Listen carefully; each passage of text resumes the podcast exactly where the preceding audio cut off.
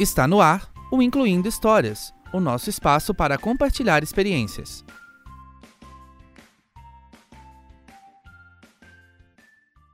Olá, estamos aqui novamente para mais uma conversa. No programa de hoje vamos falar sobre a identificação com o corpo e as experiências. Teremos grandes convidados e a gente vai focar no debate da masculinidade, focando nas experiências do corpo.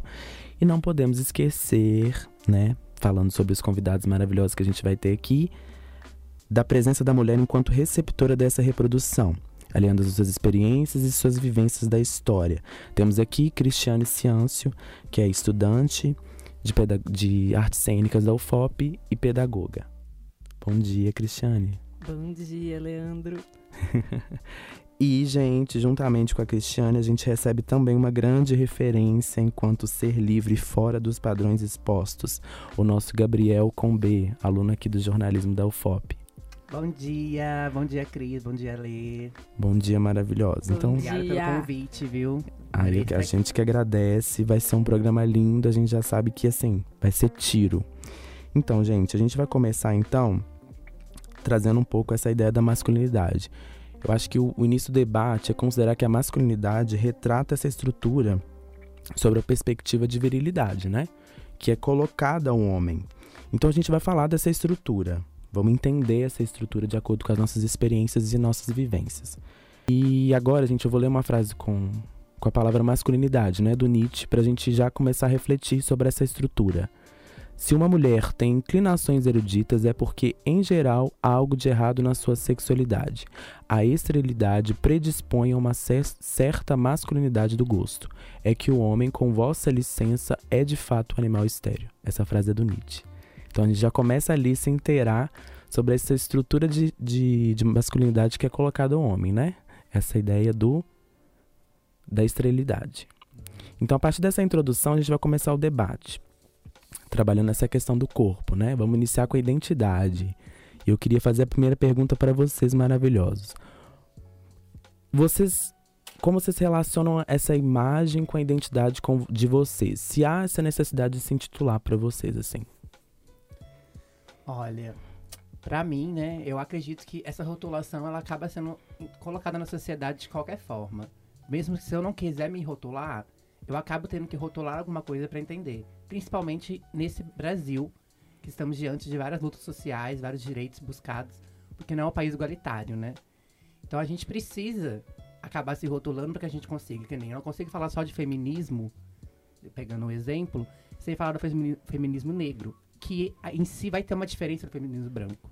É feminismo dos dois jeitos, mas existe algumas coisas, algumas vivências, algumas circunstâncias que as mulheres negras negras estão, tipo, colocadas do, em vez das mulheres brancas. Sim.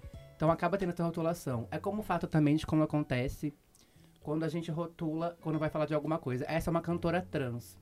Sabe? Você não vê nenhuma coisa falando, essa é uma cantora cis. Isso é um problema também. Porque é como se a gente quisesse também essa rotulação acabasse reforçando alguma coisa no fato de que a gente fosse falar como fossem as minorias. Como se aquela, aquela população, a trans, fosse, é, vamos dizer assim, ela fosse não a mesma que a nossa, porque ali ela é uma cantora também, só que ela é uma cantora trans.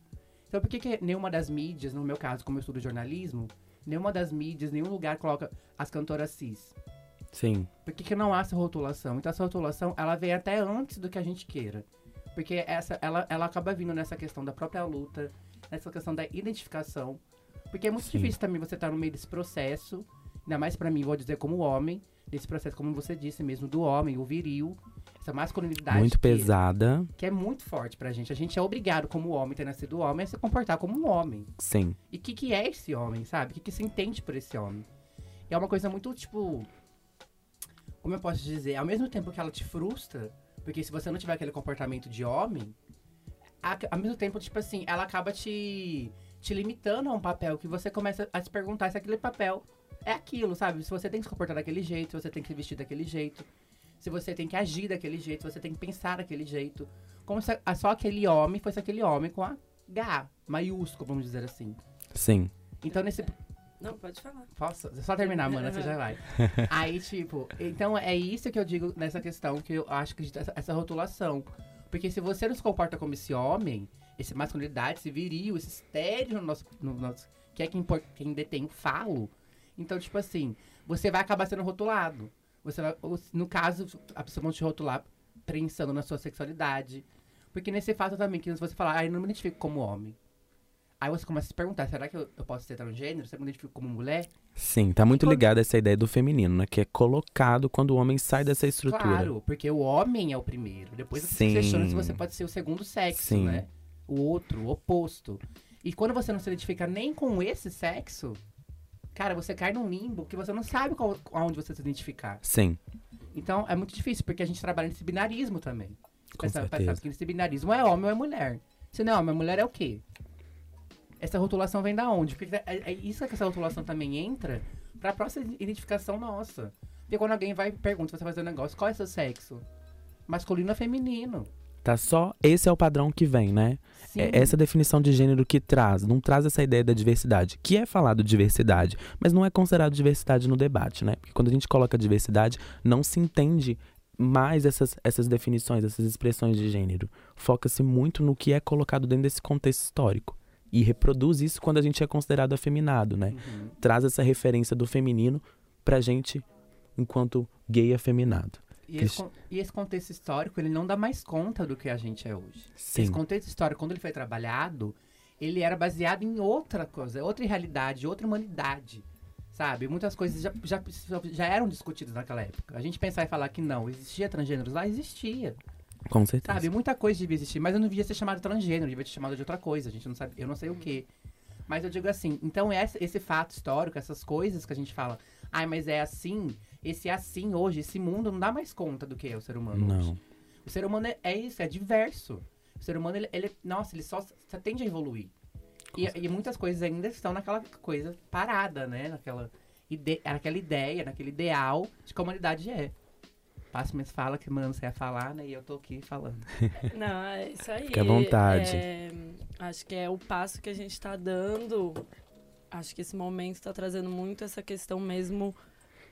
Tem a demanda social, a gente tem esses fatores, essas implicações, mas a gente também tá trazendo essa demanda psicológica da nossa identidade, sabe? É, como nós, quanto sujeitos, como estamos lidando com todos esses apontamentos, esses estigmas e nos reconhecer, é, nos auto-reconhecendo para para sermos felizes, para sermos plenos, sem ficar tão preso ou se libertando totalmente de padrões, entendeu? É, padrões que são construídos desde antes da gente nascer, né? Padrões sobre nossos cor- corpos, é, o que, que eu tenho que vestir, o que, que eu não posso vestir, as neuras sobre meu corpo, como que eu tenho que me relacionar, o que, que eu tenho que brincar, entendeu? E aí a gente vai construindo desde pequeno, né? A gente é, já nasce com as expectativas desde a barriga ali da gravidez, a gente sabe hoje. É antes, né? Que nem quer descobrir o sexo. Se é menina, compra tudo rosa. Se é menino, Uhum. compra tudo azul. Esses elementos que trazem definição de gênero, que se ins- inserem, né? E cada vez a gente vai tendo mais noção de que quantos fatores que são influ- é, influenciam hoje nas nossos, nos nossos medos, nas nossas inseguranças. A gente hoje está falando muito mais sobre a violência obstétrica, entendeu? E isso influenciou na própria, na própria formação nossa.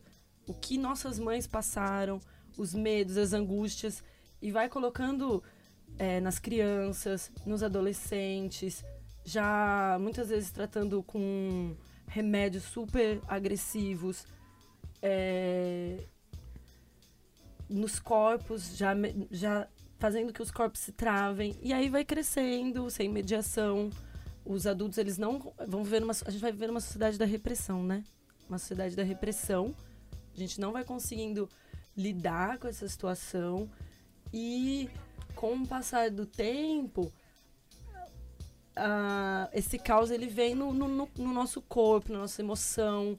Olha as nossas altas taxas de suicídio, de hum, doenças, sabe? É, doença do corpo, desde é, respiratória, digestivo. Quantos, quantos adolescentes e nós mesmos temos problemas com queda de cabelo?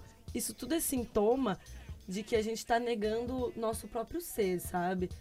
E precisamos falar sobre isso, sabe? Precisamos conversar sobre essa construção da nossa identidade para se libertar, para se libertar desses padrões que vem externo ditando o que, que você tem que ser, enfiando na tua cara, sabe? Eu acho que é. é Não, e é interessante você falar isso, porque estudando um pouco sobre esses temas, sobre é, sociedade, cheguei à conclusão, que, e lendo alguns artigos, né? Que muitos, muitos é, estudou, é, estu, estu, estudiosos, estudiosos, né? pensadores. Estudiosos, pensadores, essas pessoas, ela, eles consideram que a gente está no momento de, da, de transição. Que a gente agora que não é nem, não, a gente não é nem mais o passado, de como era a humanidade, e também a gente já não é a humanidade, assim, que a gente quer. Sabe, aquela humanidade que a gente fala, nossa, melhorou. Falam que a gente está nesse processo de transição. Que a, a, a, nossa vivência, a nossa geração, é a geração que está tentando fazer algo mudar, algo acontecer.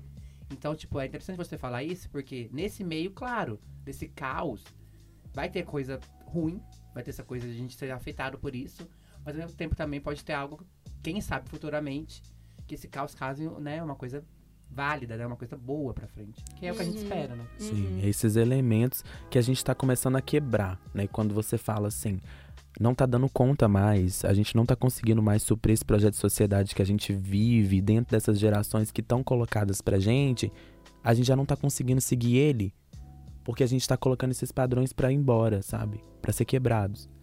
E aí, vamos colocar a moda, né? Como é importante nesse definidor de gênero. Porque quando a gente discute calça jeans, quando a gente discute saia, a gente delimita. Calça jeans às vezes entra para um caráter mais amplo, mas a gente delimita a questão do gênero. A saia, o batom, o brinco é para mulher. E quando o homem gay ou hétero quer usar esses elementos, ele está indo para o feminino. Gabriel tem uma trabalha uma pesquisa que ele pode trazer um pouco dessa visão dele, que trabalha essa moda, né, como definidor de gênero, né, né Gabriel? E eu queria que você falasse pra gente como é para você identificar isso, assim, tá, tá mais a fundo dessa pesquisa. Olha, para mim foi muito bom fazer parte, porque são dois campos que eu gosto. Eu descobri que eu gosto de jornalismo, a entrar em jornalismo, eu não entrei querendo jornalismo. E depois acabei descobrindo nesse meio também que eu gosto muito de moda. Moda sempre tive algo comigo desde pequeno, né? Mas é interessante você falar isso, porque a moda, sim, é que nem a gente citou. Desde pequeno, você colocar uma roupa, uma azul no seu filho, uma roupa rosa na sua filha, ele pode não entender. Mas isso começa a se questionar, porque se ele é uma criança, fim de dois anos, você coloca uma saia no seu filho e manda ele ir pra escola, aquilo vai causar alguma coisa. Se não é as crianças que vão dizer, é os pais das crianças é os adultos que trabalham na escola. E aquela criança, claro, gente, quem quer ser zoado quando é pequeno? Ninguém. Quem quer ser a, a, a chacota da sala? Ninguém vai querer isso. Então, se o menino voltar para casa chorando, que mãe e pai, em si consciência, vai querer colocar o filho aquilo. Porque ele vai parar e pensar, eu não quero que meu filho sofra. Se ele fosse meu filho, claro, é difícil, sabe? Você tem que tentar buscar nessa sociedade essas mudanças. E nesse, nessa pesquisa, a gente acaba trabalhando mais revista, é, uma revista de moda, que é a Vogue e uma revista segmentada feminina. Segmentada feminina quer dizer quando é uma revista que ela, vamos dizer assim, ela não tá lá no editorial dela que ela é pra mulher, mas ela é totalmente pra mulher. Sabe? Ela, ela pode ter um leitor masculino, mas a gente sabe que é uma revista feita pra mulher. Então, segmentada feminina. E nela ela trabalha moda, que aí nesse caso é a Marie Claire. Então, nesses estudos a gente foi vendo algumas revistas já. A gente tá estudando 2016 pra cá. E a gente tá vendo como elas se comportam, como elas vão revelando algumas coisas. E a gente está até fazendo um artigo agora pro Intercom, recentemente, e a gente vai trabalhar essa questão da moda e o futuro. A gente vai pegar dois ensaios lá de como eles colocam a, a essa coisa do gênero. A gente vai primeiro olhar as fotos, esses ensaios. E a gente vai olhar como que ele representa o gênero ali, quando ele diz de atitude, quando ele diz de futuro, quando ele diz da mulher independente. Então a gente quer ver isso. E é interessante que a gente começou a perceber que ele traz uma fluidez de gênero. As duas modelos são duas modelos femininas. Só que se você olha para fotos, muitas pessoas que a gente mostrando a professora, ela não tinha visto a revista. Ela achou que era um homem. Então a gente começou a questionar, tipo assim, seria então o futuro, esse gênero fluido? Seria então essa quebra desse binarismo pra frente?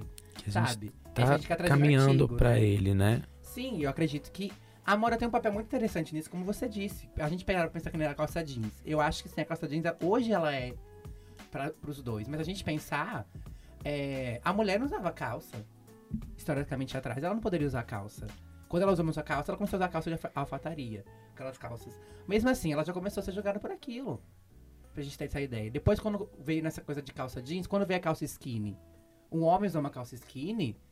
Gente, eu lembro até hoje dessa época. Aliás, eu já, eu já tinha mais compreensão. Mas quando o homem começou a calça skinny foi na época de sertanejo, essas coisas. E tipo assim, ele começou a ser julgado por isso. Sim. Porque usava uma calça skinny que era uma calça Mais apertada, né? ao corpo feminino, né? Uhum. E é muito interessante como a gente volta para aquela questão da identidade. Porque nós vivemos numa sociedade do criticar o outro, da exposição, né? Nossa, olha, ele está usando aquilo, que absurdo, do estigmatizar. E é aquela coisa da pessoa por aquilo e realmente falar, não, eu tô bem, porque Sabe? É, é engraçado você falar, porque eu anotei até, né? É pra mulher também com ressalvas a algumas coisas, porque usar a barriga de fora é, é um processo, né? Até, inclusive. Anos 2000 no começo era isso, né? Barriga de fora era moda. Sim, Hoje mas não. até para muitas mulheres, né? Você colocar a barriga de fora e ir pra rua e ir assim, ó, plena e bem consigo. Resistência. É uma às vezes por o, brinco, um batom vermelho, para muitas mulheres também é um processo de sentir e experimentar aquilo e é muito legal. Então assim, se você tem vontade, põe, vai aos poucos, vai tateando e vai experimentando, sabe? Vai brincando com essa sua com essa su, com o seu visual, se, se, respeitando esse tempo, que eu acho que isso é muito importante. A moda ela ela ao mesmo tempo que tem uma questão de massa, né, que dita ao mesmo tempo tem uma subversão muito legal de da gente se firmar mais, uma, uma questão de personalidade, né? Sim, a moda em si, ela dá essa liberdade. Uhum. Se você uhum. acompanhar os desfiles de moda, as passarelas, eles são muito excêntricos. As pessoas a gente fala, nossa, que roupa horrorosa, eu não vou usar aquilo. Mas a gente tem que pensar que a moda, gente, ela é, ela é um campo como qualquer outro.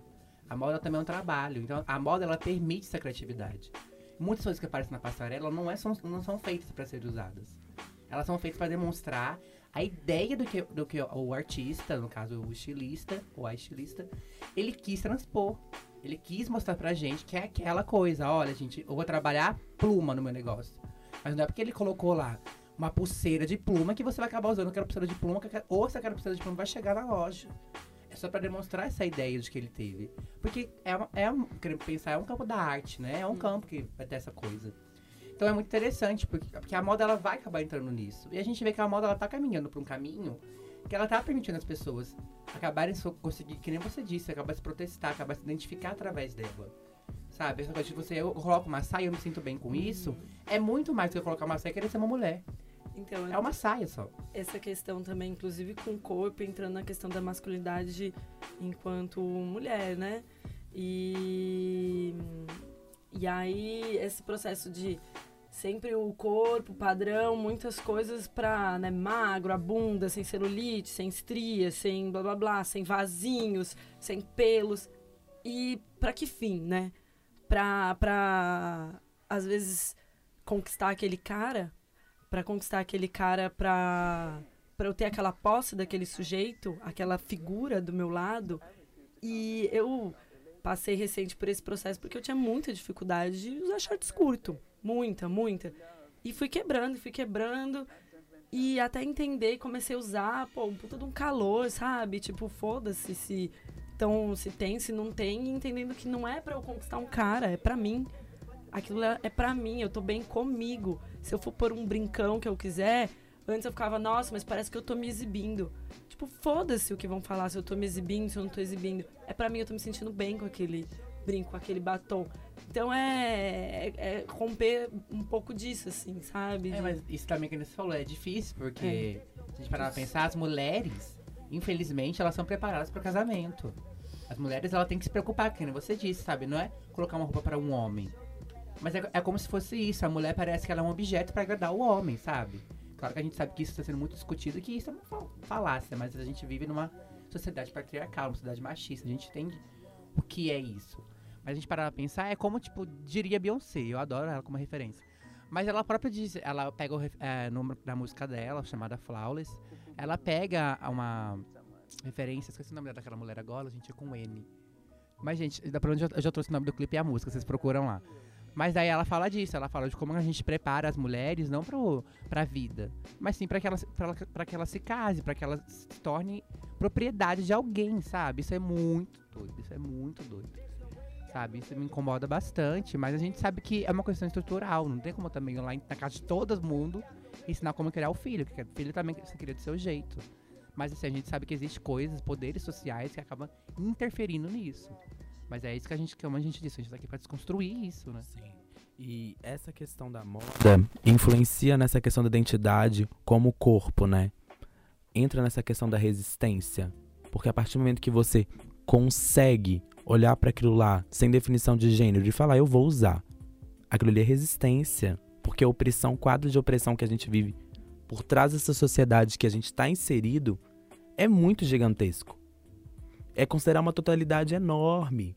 Porque tem várias expressões da questão social que a gente está vivenciando e dialogando sempre nas nossas relações sociais. E essa resistência, quando a gente usa o corpo para o trabalho, que é como você, né? Como inserida no teatro. Estudando de artes cênicas, o seu, o seu corpo é o seu principal objeto de trabalho, né? E como que você precisa de ter esse contato, essa, essa imersão, né? Muito forte com o seu corpo. E é um trabalho contínuo, né? Na graduação, pós-graduação, nos trabalhos que você faz extras. Quais são as expectativas, assim, Cristiane, para trabalhar com essa ideia do corpo como um ato político, de resistência, ditando, te, saindo um pouco dessa ideia, dessa estrutura que é colocada pra gente? Nossa, as expectativas são. Porque, na verdade, eu o meu início no teatro foi com um grupo experimental e a primeira peça que a gente trabalhou foi o que era o ser mulher, né? Chamava Brutas Flores da Companhia Móveis e, e foi catártico assim no, no sentido que eu consegui vivenciar no meu corpo é, e, so, e entender, vivenciar no meu corpo experiências e trazer o coletivo, a gente socializar histórias. E aí eu tinha, né, faz uns anos assim, e foi aí que eu comecei a entender, opa, isso que eu vivo, não sou só eu que vivo não, porque antes as coisas que eu sentia, isso era 2009 assim, né? Mas eu até então, gente, tava 2008, tava chegando YouTube, entendeu? A gente tinha nem 2009 nem internet em casa eu tinha, não tinha nem computador. Então assim, não era essa coisa da gente vai lá e dá um MSN, Google e vê. né? Nossa, Não. Orkut, comunidade. Sim, eu Sou tinha um atriz. rádio em casa, sabe? Era uma coisa é, mais privada ainda. Tipo, a gente conseguia alguns espaços de falar sobre a questão de existência, mas não tinha, assim, esse espaço de trocas que há muito maior hoje. Então, foi, assim, um negócio, tipo, sair do privado e pro público, sabe? Entender que, pô, aquilo ali tá acontecendo com a outra. E, e aí ter essa noção e isso foi me levando, né? Na verdade, eu até percorri outras, outros caminhos. Fui muito né, para a área da política, da militância. E agora eu tô retomando para a área da arte por entender que é um espaço, assim, tanto de criação para você falar, muito bonito, eu tô muito apaixonada, quanto eu vejo para trabalhar também nas escolas, sabe? Porque uma das coisas que mais me incomoda, assim, enquanto pedagoga, é ver quanto crianças e adolescentes já estão com autoestima despedaçada, é, com muita dificuldade de, de poder sonhar, de criar. E eu acho que a arte, ela preenche, ela traz essa possibilidade de você sair do, da vivência padrão, igual a gente estava falando. Bora brincar com o corpo, sabe? Bora deixar o pelo crescer um tempo. Eu também deixei meus pelos crescer um tempo e me senti, não, como é que eu me sinto assim, sabe? E aí eu vi, não, esse aqui eu, eu não gosto de raspar, esse eu não gosto, entendeu? É, foi esse processo experimentar. E o teatro, ele, a arte, ele permite esse lado mais sensível, esse contato. Eu acho que isso que assim me fascina e eu sou uma Sim. Uma aprendiz ainda. E acho que a gente pode esquecer como que o corpo é, que nem você disse, esse corpo é a nossa arma, esse corpo é a nossa eficiente, esse corpo é tudo. É a corpo nossa gente. arte em tudo. Sim, e para pensar, esse controle do corpo, ele vem desde pequeno. Esse controle do corpo, ele é gigante, é isso que você disse, sabe? E nessa sociedade ainda que a gente vive, que é uma sociedade que a todo momento, como você disse, parece que a gente tá exposto. Porque, tá bom, eu não posto uma rede social, mas alguém pode tirar uma foto minha e postar lá. Sabe? E isso é estranho. A gente tem que parar pra pensar, todo momento a gente tá aí. Todo momento a gente tá, todo momento parece que a gente tá no BBB, entendeu? A gente é observado todo momento. Não tem como a gente sair disso. Eu acho que ele é tirar proveito disso. Mas esse controle do corpo, ele é muito forte. Porque ele até sai da masculinidade. Porque a masculinidade, a gente sabe que ela é frágil, né? Vamos admitir aqui, né, gente? Ela é frágil. Mas eu digo assim, é, o corpo, ele acaba sendo um controle totalmente. Porque você não pode demonstrar através dele muita coisa. Que nem você disse. O que, que impede de, de você ter muito pelo? Sabe? O que, que impede isso? Claro que pode ser uma opção sua. Isso aí não tem quem vai tirar isso de você. Mas quando você é criança, você não tem autoridade, você pode falar, ah, eu, quero, eu queria saber. É, como que é, mãe, quero deixar meu pelo crescer, tem muito pelo na perna. Tipo assim, a mãe ou o pai, às vezes, aconselha você ir lá e atirar esses pelos. Porque falar, ah, que nem vamos parar e pensar, uma menina não pode, não pode ter uma perna peluda. Para o homem. Sabe? Isso é, é, tipo, às vezes tem isso ainda para um homem, sabe? Eu, às vezes, até, e esse corpo ele demonstra muita coisa. A gente parar e pensar é como assassinatos de criança, infelizmente. Que nem eu tava lendo essa semana sobre assassinato de crianças que foram mortos pelos pais ou pelas mães. Pais, é porque eu, tipo, gente, desculpa, eu falo pais, mas eu referenciando masculino porque eu, eu adoro o gênero feminino. Mas assim, então os pais e as mães, sabe? E elas mataram seus filhos, porque seus filhos começaram a demonstrar atitudes que eles consideravam femininas no corpo masculino. Sabe, um pai que matou o menino porque o menino gostava de lavar louça. Sabe, de, sabe assim, matar o, o, seu filho porque seu filho gosta de lavar louça. Isso é muito forte, cara. Isso é Sim. é muito forte. Mas a gente sabe que ao mesmo tempo, a gente sabe que existem essas coisas desse lado, que acaba sendo um lado muito triste. Mas existe também um lado bom, essas coisas que trazem em outras questões. Crianças que estão por aí, tipo, crianças de 10 anos que estão fazendo um papel de drag, estão fazendo vogue. Então, tipo, você fica assim, isso é bacana que demonstra que nem os pais estão menos preocupados com o que meu filho tá se comportando e que os outros vão pensar. Sabe? O meu filho às vezes tá demonstrando alguma coisa que eu tenho que ficar atento àquilo. É igual quando é, mostra pais com crianças transgêneros. Sabe? Eu fico questionando, que né? A gente discute muito transgeneridade hoje. Mas e 10 anos atrás? Sabe? Que como que era uma criança que passou por isso? Deve ter tido um pai e uma mãe que aceitou isso. Porque a gente sabe que existem exceções. E, e o problema é que são exceções ainda. O problema é que isso não tem que ser exceção. É.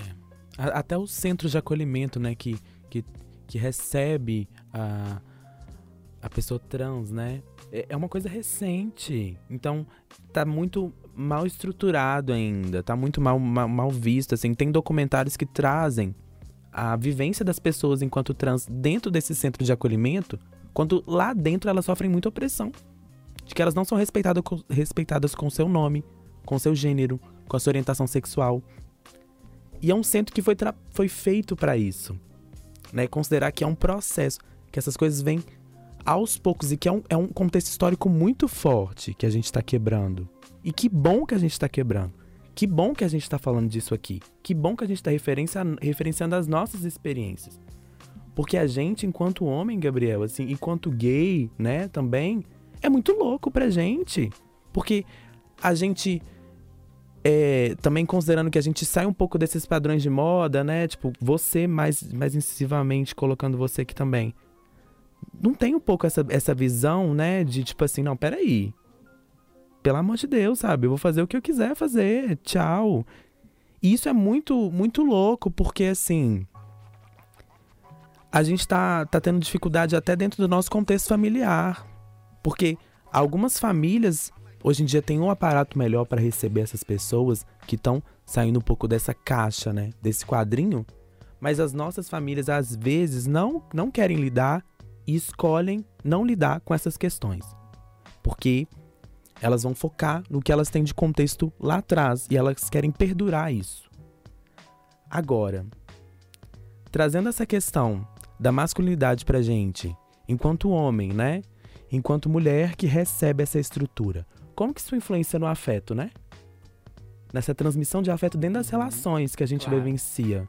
Muito grande. Porque assim, a gente às vezes encontra uma barreira muito grande de se transmitir afeto. entre homens, em relações homossexuais e relações heterossexuais.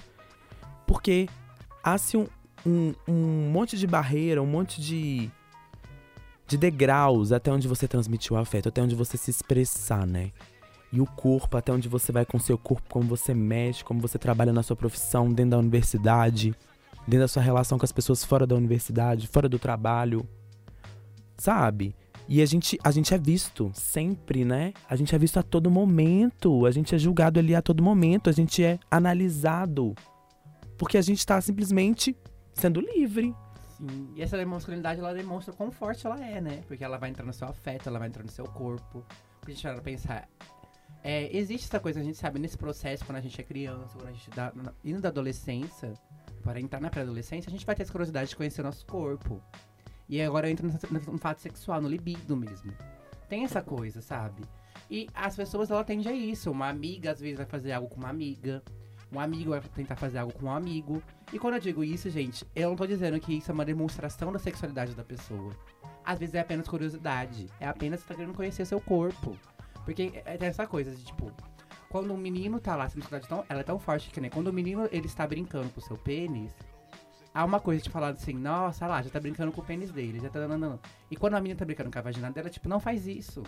Não encosta nessa vagina sua, sabe? Não brinca com a sua vagina. E, tipo assim, gente, por favor, Não explora, sabe? né? Eu acho que é um papel que, tipo assim, é muito mais interessante, eu penso, você tentar explicar pra uma criança o que é aquilo, claro que não com todos os termos, com todas as pegadas, mas que permita ela ter essa curiosidade e saber que ela tem o direito de conhecer seu corpo mas que aquele pode não ser um momento propício, de que aquele ela pode tentar conhecer o corpo dela numa estrutura muito mais sexual para frente, esperar um pouco, sabe? Mas não demonstrar aquilo é errado.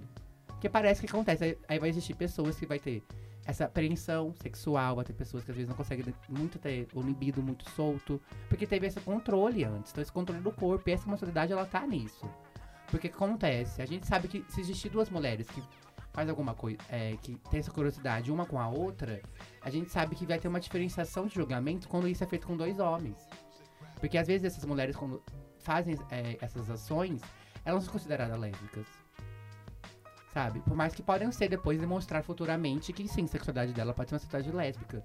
Mas a gente sabe que nesse momento, essa cultura, esse, esse patriarcal, esse machismo, essa masculinidade vai considerar aquilo como uma, ainda, vamos dizer, esteticamente, nossa, é, é tipo, ela, ela tá conhecendo o corpo dela com a amiga dela. Mas quando isso acontece com o homem, é como se ele demonstrasse que ele já era gay, que ele já é homossexual. Sim. Porque ele não pode, vamos dizer assim, tá eu, meu amigo, a gente tem 12 anos e a gente começa a masturbar junto.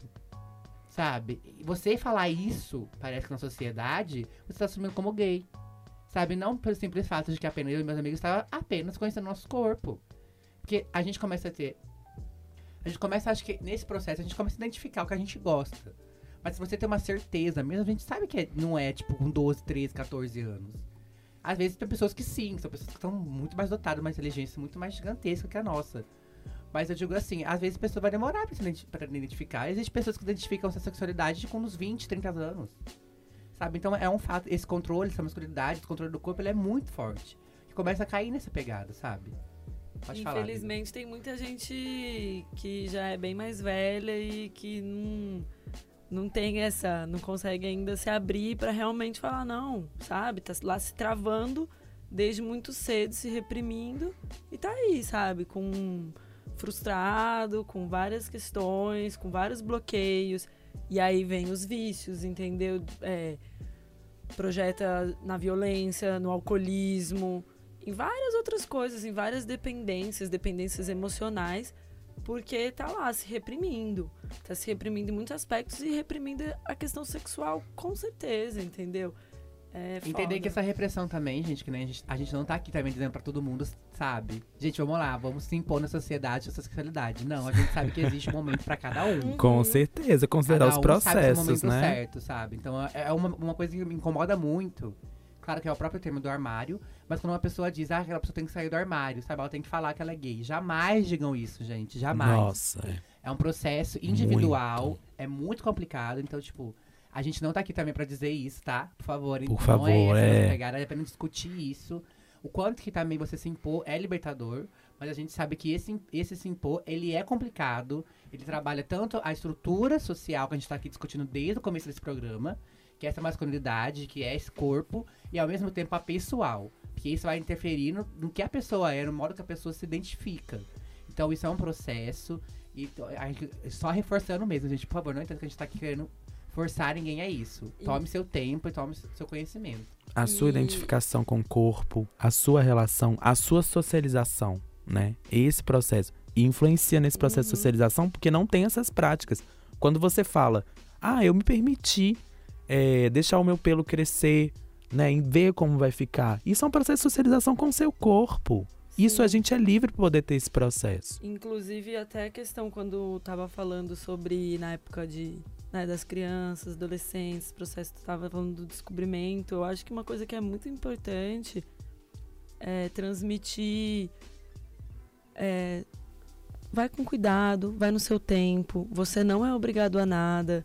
A- é, mediar esse processo de autoconhecimento, sabe?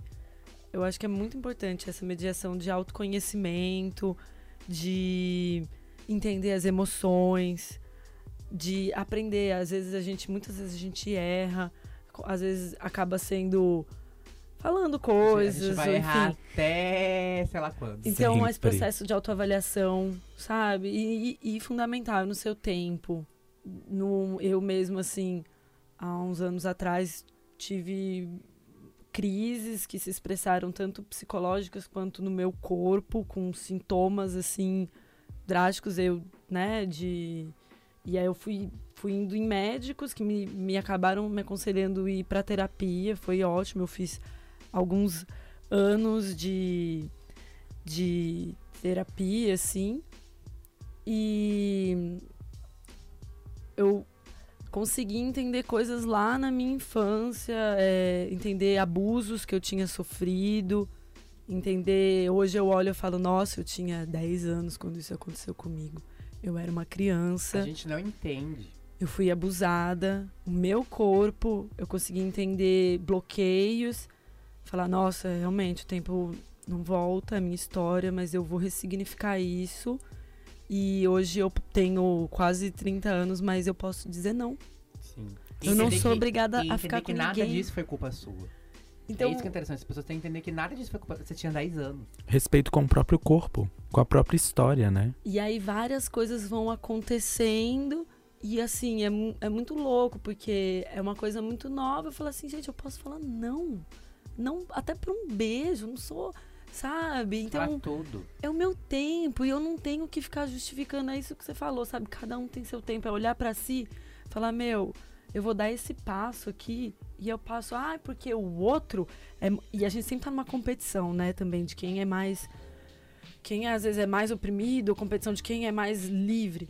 Meu, o que importa é o que você tá sentindo. Vai realmente isso que o Gabriel falou, assim, é fundamental, sabe? Tipo, desse processo mesmo, de se respeitar. Sim.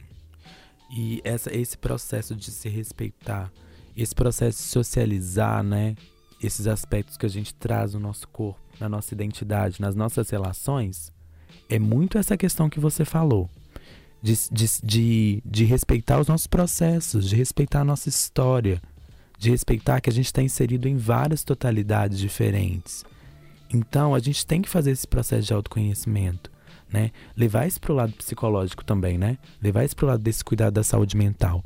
Porque a saúde mental insere muito nesse contexto da masculinidade pra gente, enquanto homem, enquanto mulher que recebe essa estrutura. Muito. E é colocado pro homem essa estrutura de mantenedor da família, né? Que o homem vai manter a família e que ele tem que ser forte, que ele não sofre, que ele tem que sempre estar ali.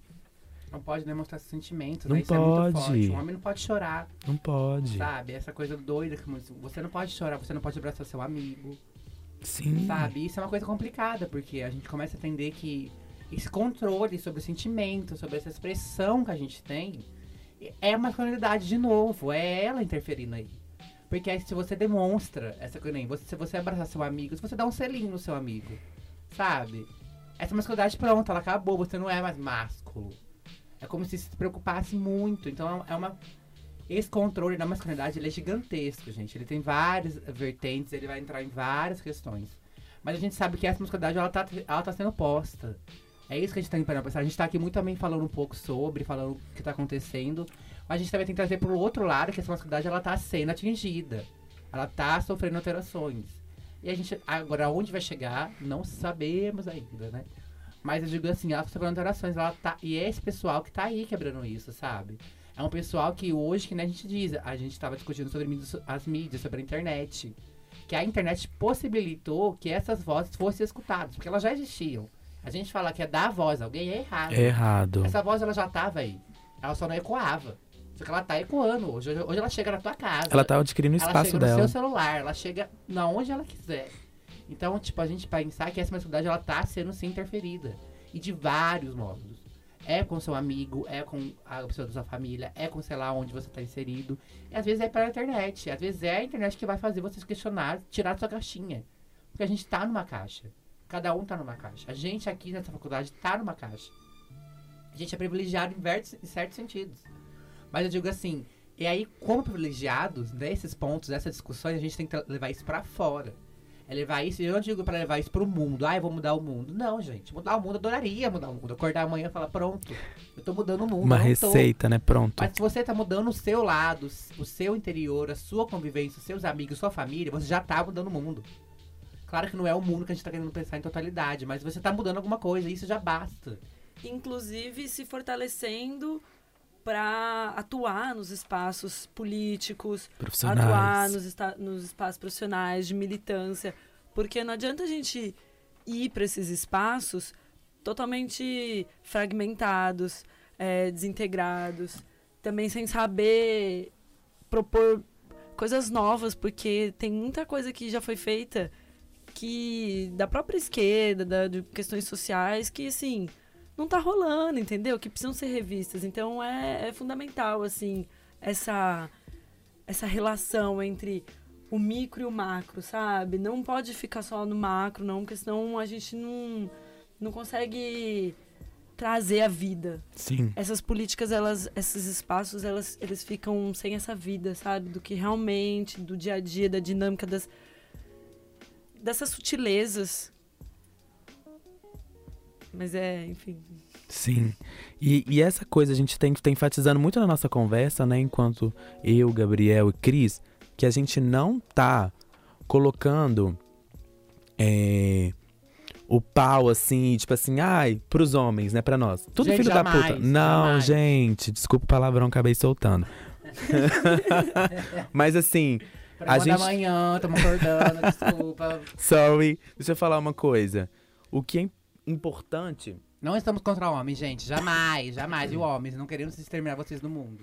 O que a gente está trazendo é essa estrutura. É discutir toda essa totalidade. Porque a gente não pode colocar o papel foco só num contexto e só levar aquilo. Uhum. E não fazer o debate. Sim, porque a masculinidade ela atinge tanto a mulher quanto o homem. Sim, e é uma estrutura que está colocada ali desde aquele contexto histórico que a gente vive e que ainda se perdura, que a gente está se permitindo fazer esse, esse debate e sair dessa estrutura, ainda bem. Mas a gente não está colocando que o homem, sabe? Ai, gente, vamos botar fogo em todos os homens. Não, a gente está querendo ocupar esses espaços de debate, a gente está querendo que a gente tenha uma aliança, porque o mais difícil hoje em dia é fazer aliança, né? É difícil trazer as pessoas para o debate. É difícil fazer aliança com as pessoas que têm opiniões diferentes da gente. É o que discute, né? Hoje é o difícil é escutar. Sim, É escutar. falar, escutar, fazer aquele processo junto, fazer aliança. É muito complexo mesmo, porque a gente tá com várias coisas na cabeça, com vários enfrentamentos que chegam na vida da Sim, gente. pensar nesse momento atual político nosso, né? Sim. Hoje você fala alguma coisa, você é de esquerda ou de direita. Tipo assim, gente, para. Só delimita isso. Para, galera. Se eu tô falando que nem. Igual minha amiga postou outro dia, foi ontem, eu acho. Ela tá falando sobre uma reportagem no jornal que eles fizeram mal feita. Que eles estavam se interessando por um assunto, foram chamar ela de esquerdista. Aí ela falou assim, galera. Não importa no, na onde é a posição política que eu tenho, eu só tô falando que esse jornalismo foi mal feito. Pronto. Não tem nada a ver se eu tô falando se eu sou de direita ou se eu sou de esquerda. Se eu só tô colocando que esse jornalismo foi mal feito porque ela estuda jornalismo, ela faz jornalismo, não tem, não, tipo assim, então esse momento que eu tô falando, ai, me estressa até isso. Mas eu digo assim, hoje é tudo isso, sabe? Sim. Esse atual momento que a gente Radical, vive, né? esse cenário, é isso, ou é você aquilo, você aquilo, acabou. Sabe? Não, galera. Engessado. E essa questão, né? De como que delimita muito esse, esse contexto engessado que a gente vive. Então, assim, a gente não consegue cons considerar um debate amplo e fazer toda esse, essa relação da questão social que a gente vivencia.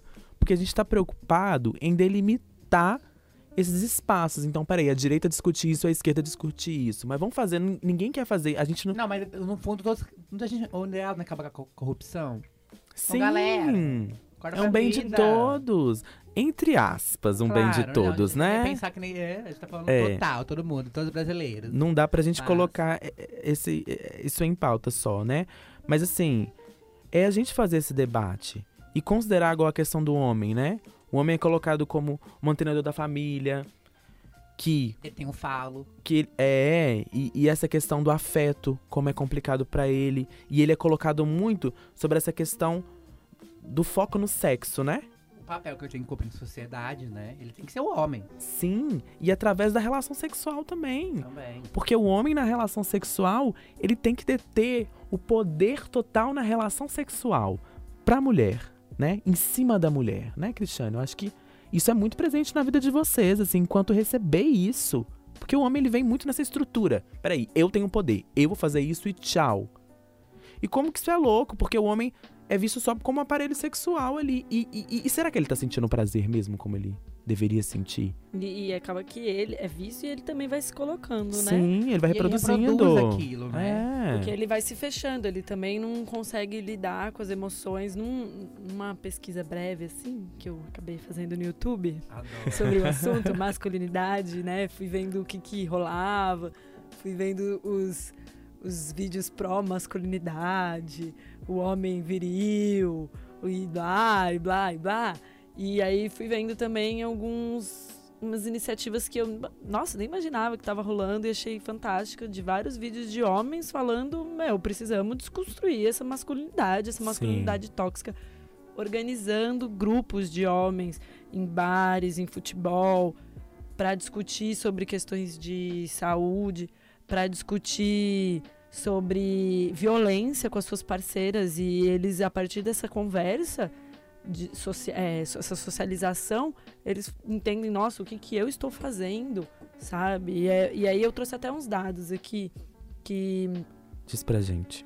é, foi uma pesquisa que foi feita no passado pela ONU Mulheres, uma pesquisa nacional com 20 mil pessoas, né? E 67% dos homens brasileiros gostariam de falar de falar dos seus maiores medos com os amigos e não fazem. 45% gostariam de se expressar de modo mais carinhoso, mas não sabem como. 81% gostariam de cuidar mais da saúde, né? E aí alguns dados que ele também trouxe, ele não não fez um recorte de questão social, questão é, raci- é, racial Uhum. e que é a questão do sistema carcerário, que 75% dos homens é, são no- estão no sistema carcerário, ou Carcerário. seja, né, é uma é, quatro vezes mais homens cometem suicídio do que mulheres, 90% maior dos homicídios entre homens. Então, ou seja, é essa ideia dessa virilidade, dessa agressividade. Você resolve isso na briga, né? E ele fala, nossa, impor no poder. Quem manda mais aqui sou eu ou você? essa masculinidade tóxica que chega num ponto que o cara tá com uma camiseta diferente da minha, do meu time, e eu bato nele até esfolar, Matar. entendeu? Às vezes matar. Eu tô. Outra coisa que é muito comum pra gente, que a gente vê é, nessas festas. Ah, o alcoolismo. Bebe, bebe, bebe, é festinha, festinha. Até que vai virando um, um alcoólatra. E quais são as implicações disso? A gente sabe. É, é, é- é fato, é pesquisa. A violência mulher aumenta com, quando o parceiro bebe. Entendeu? Então, assim, é esse reflexo que tá se dando. Os caras também estão se sufocados e querem falar sobre isso. Meu, é interessante você falar sobre isso, porque olha esse fato da saúde. Olha como que a masculinidade ela entra nisso. A gente sabe que dentro desse, desse dados, dessa estatística, a gente sabe que o que tá aí é o exame da próstata. Porque muitos homens vão ter medo de fazer esse exame da próstata por causa da masculinidade vai ser Bloqueio atingida. muito grande. Gente, para e pensa. Você pode, você pode ter câncer de próstata. Então quer dizer que, tipo, né, esse fato de falar cuidar melhor da minha saúde, a gente sabe que muito desse, de que tá aí dentro, claro, a gente vai falar, falar tudo, mas dessa estatística que tá aí, é o exame de próstata. Essa masculinidade, ela é tão forte, tipo, que imagina, imagina você fazer um teste com um médico ou uma médica, eu não sei se nesse caso você atende médicos, mas acredito que sim, porque não. É, como que ela é afetada? Porque você tá fazendo uma, um processo da pra saúde, pra você saber se você não tem nenhum problema de, de, de é, uma doença, alguma coisa. Mas não, você não vai permitir que o médico coloque um dedo no seu ânus, porque, meu Deus, ele vai afetar a minha masculinidade. É, eu vou ser a orientação sexual, né? Claro, não, ele botou o dedo no meu cu se eu gostar, sou gay. Tipo, oi, é. Meu Deus. amigo. Se Explorem a liga. próstata, tá, gente? Porque é Por uma favor. delícia. tá, aumenta seu libido, assim, gigantesco. Desculpa, virou uma- agora uma- é uma debate Desculpa, sexual. gente. Perdão aí pela minha tosse também. Essa questão, né, de, de como destrói um pouco essa saúde mental do homem e que traz muito na política pública de saúde, né, na política social. E como que impede o acesso do homem na saúde, assim. E aí vamos colocar aqui para nossa ocupação de território aqui em Mariana, como que isso afetou com o rompimento da barragem, né, para os homens. Porque muitos viviam da agricultura, muitos viviam do seu do seu comércio, da sua, eh, da sua produção ali, do que eles produziam, do que eles tinham no seu território, e aquilo ali, aquilo ali se foi. Eles estão colocados num lugar ali, a família toda no contexto, de que eles dependem de um benefício Uhum. para sobreviver. E, e, às vezes, em muitos casos, a gente tem, tem feito esse debate, até no serviço social, vocês no jornalismo, pedagogia, cênicas, tudo, né? Pra gente que tá aqui, a gente tem que estar discutindo isso em qualquer curso. Sim, é, de como que é, isso está afetando no, na saúde mental. Muitos homens estão cometendo suicídio. Muitos homens estão cometendo E suicídio homens aqui em idosos. Mariana. A gente tem, que- tem ter essa, esse corte ainda que são homens idosos. Idosos. E as mulheres, elas estão se colocando no espaço de, de muita, muita força ali, né? O quadro muda todo ali, né? Não, Ela eu se acredito- colocar E ali. acredito que nesse meio, algumas mulheres podem ter perdido seus maridos. Sim. Então, e elas têm filhos, né? Elas têm que, Sim, elas têm que, de modo, se impor. sim, com pra, certeza. pra tentar sustentar, porque ainda são. E é, é- eu acho que uma coisa que a gente tem que parar pra pensar também é que eles foram atingidos. Isso é um crime. Crime, crime é um crime, ambiental, gente. crime É um pessoal, ambiental, crime é um social. social. Isso aí é muito forte. Sim. Isso é muito forte. E a gente vai ver- pensar que homens vieram de longe, mulheres também criaram suas famílias ali em Bento. Isso. E essa sabe? E questão. do dia pra noite você perder tudo. E até, inclusive, a gente vê todos esses impactos da população, né, que foi atingida, que era de Bento, das regiões e teve que É, a gente vir que pensar morar. isso, né? Porque não foi só Bento. E, e, a- Não e foi. aqui em. Mariana a gente sente muito, né? Tá vendo lá aquela fila de desempregados ali na frente do. Galera dormindo na fila. Na fila ali do, do Cine, que é o, a, a agência de emprego da prefeitura. E, lembra, e lembrar daquela história que eles jogaram todos os currículos no lixo. Sim, sim, aquela cena, Cara. né? Enfim. E, e aí a gente vê como a questão da exploração do sistema que a gente tá é, se relaciona com as opressões, né? Porque é um. vai se misturando de uma maneira que a gente precisa. É, para viver, a gente precisa ter algumas coisas básicas. A gente não tá falando nem de. Claro, A gente precisa ter o básico, Você né? precisa ter uma casa, você precisa ter comida, você precisa ter água, você precisa ter essas coisas, infelizmente. transporte, acesso à cultura, você precisa Sim. ter esse básico, vestuário, né? Poder higiene, essas coisas. Então, assim, você não ter esse acesso e você querer, não é que. E aí dá aquela ideia de que. aquela sensação de eu sou um vagabundo, eu sou imprestável. Mas não é, você tá lá, você tá disposto, você, você quer contribuir isso aqui. Fica uma máquina, Modo de produção capitalista. um modo de produção Sim. capitalista. E ele se aproveita dessas opressões. Dessas relações do dessas relações trabalho. pra Não, e no caso do deles, a gente trabalho. tem que pensar que eles estão num processo de tentar entender o que aconteceu, gente. Isso é recente, faz dois anos. Sabe, as pessoas acharam que, tipo, nossa, eles estão ganhando dinheiro nisso. Gente, não é nenhum favor que eles estão fazendo. Não é nenhum favor. O que eles estão fazendo é pouco porque aconteceu. Porque, o que que eu- porque a gente tentar. A proporção desse negócio é muito gigantesca. Uhum, Aí uhum. você perdeu tudo. As pessoas que nem. Às vezes você perdeu um quadro da sua família. Cara, aquele quadro tinha uma importância, aquele quadro construía quem você era. Uhum. De repente você perder aquilo também, então aquilo interfere gigantesco. Então, essa, essa coisa que você tá falando, essa proporção ela é muito maior. Sabe, esse sistema capitalista de oferecer essas coisas, né? Nesse caso, ó, a gente tá te dando isso pra que você consiga viver. Me desculpe. Isso você não tá fazendo um favor pra mim, não, filho. É, é um direito que eu tenho e esse direito ainda. Vocês, né? Como digo no sentido, a empresa, essa coisa. Vocês destruíram essa coisa que eu já tinha construído. Uhum. E quando será que não foi lá para os países imperialistas das minerações? Porque Mariana antes, inclusive, era uma das cidades mais ricas, né, do Brasil. Uhum.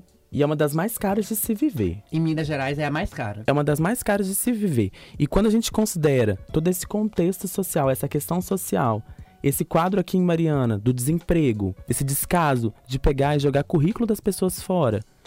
E aí considerar quando a gente estava falando sobre essa questão do quadro da mulher, que ela se coloca ali em outro lugar, porque ela antes ela estava num, num, num lugar, às vezes, de de estar ali da casa, e às vezes muitas vão pro artesanato, né?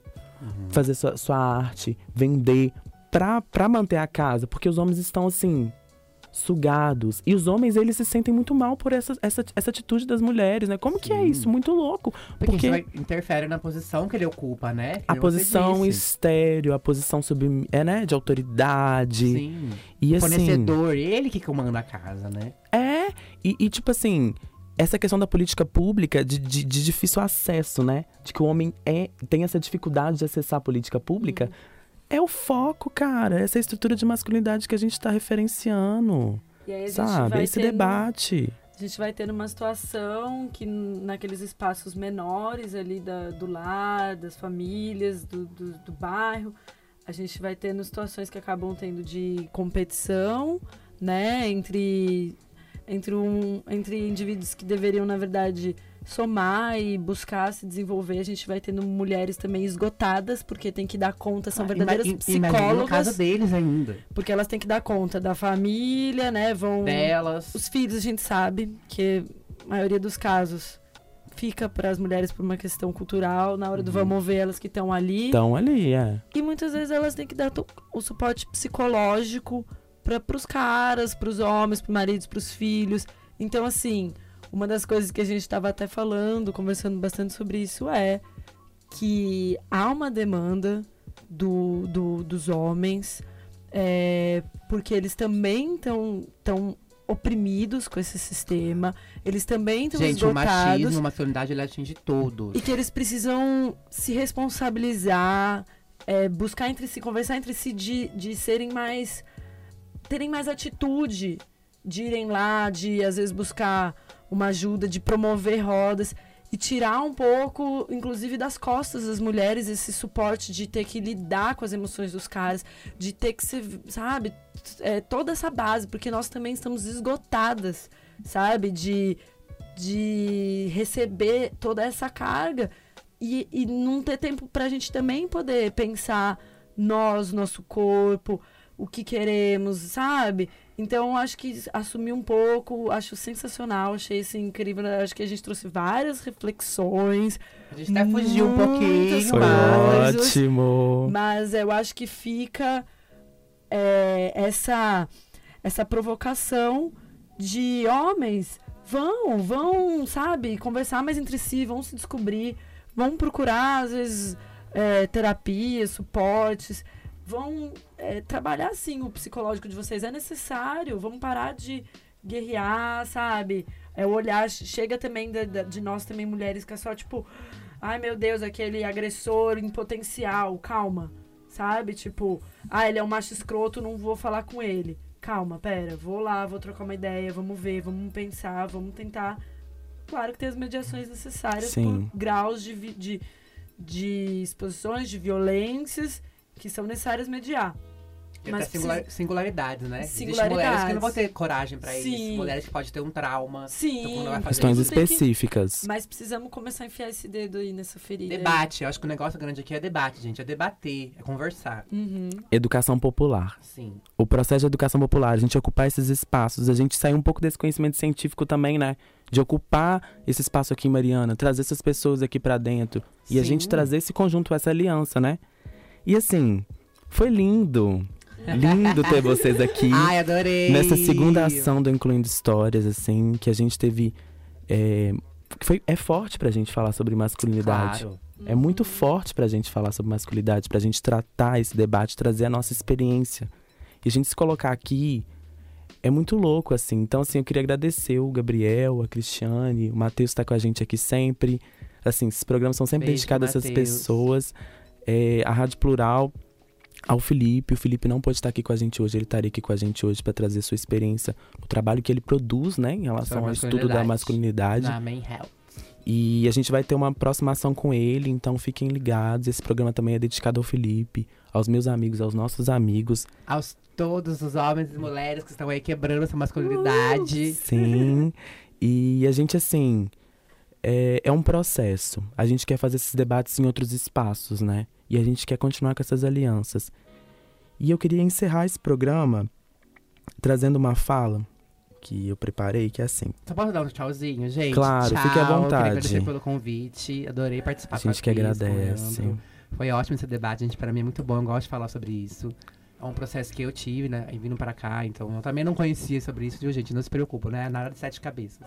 Sim. É só a gente se dedicar mesmo, tentar buscar conhecer. Agradeço o convite e é isso. Beijinhos. Me segue aí no Instagram. Mentira, vou deixar. Brincadeira, Biel com um B, segue lá. Uhul, também quero agradecer, falar que foi uma experiência nova, incrível, não dá vontade de parar, de trocar ideia com essas Sim, pessoas adoro. maravilhosas, porque é esse o espaço mesmo de construção e desconstrução e reconstrução. Bora persistir, bora somar, bora se fortalecer. Sim, e o processo tá aí, nessas alianças que a gente vai seguindo. É, é complicado transmitir essa leveza dentro de uma sociedade que cuspe padrões e receitas prontos do que devemos ser. Onde a mídia, a moda, a moral ligada à religião fala tão alto ao, ao que devemos ser. Em nossa forma de falar, de sentir, de sentir, de se expressar, de se tocar.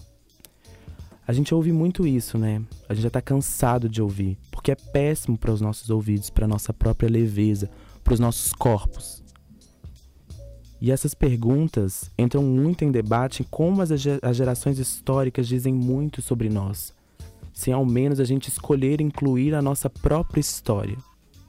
Seria um momento de debater essas relações, né? Que é o que a gente se propôs aqui hoje. Vale ressaltar que a gente está incluído em um sistema pautado na ordem do capital, onde as relações sociais reproduzem essa relação de desigualdade para um modelo considerado correto. Tais apontamentos são sentidos também, como a gente discutiu aqui, a totalidade da questão social, né? Considerar, né, a questão racial, né? De como que isso está muito incisivo. E eu vou deixar algumas perguntas para que a gente, enquanto participantes dessa história aqui, o pessoal de casa que está ouvindo, todo mundo que está junto com esse projeto, o Ney, é uma proposta do Ney essa ação, junto com o Pedir, junto com o Pedic, que é esse debate que a gente está ocupando, sabe?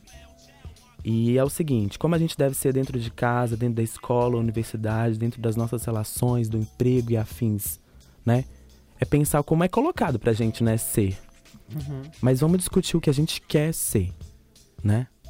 Então, Não que vocês esperam que a gente seja. sim, por favor, gente.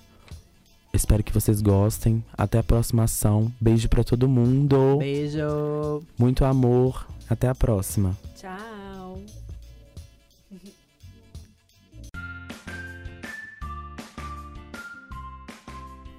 Você acabou de ouvir o Incluindo Histórias,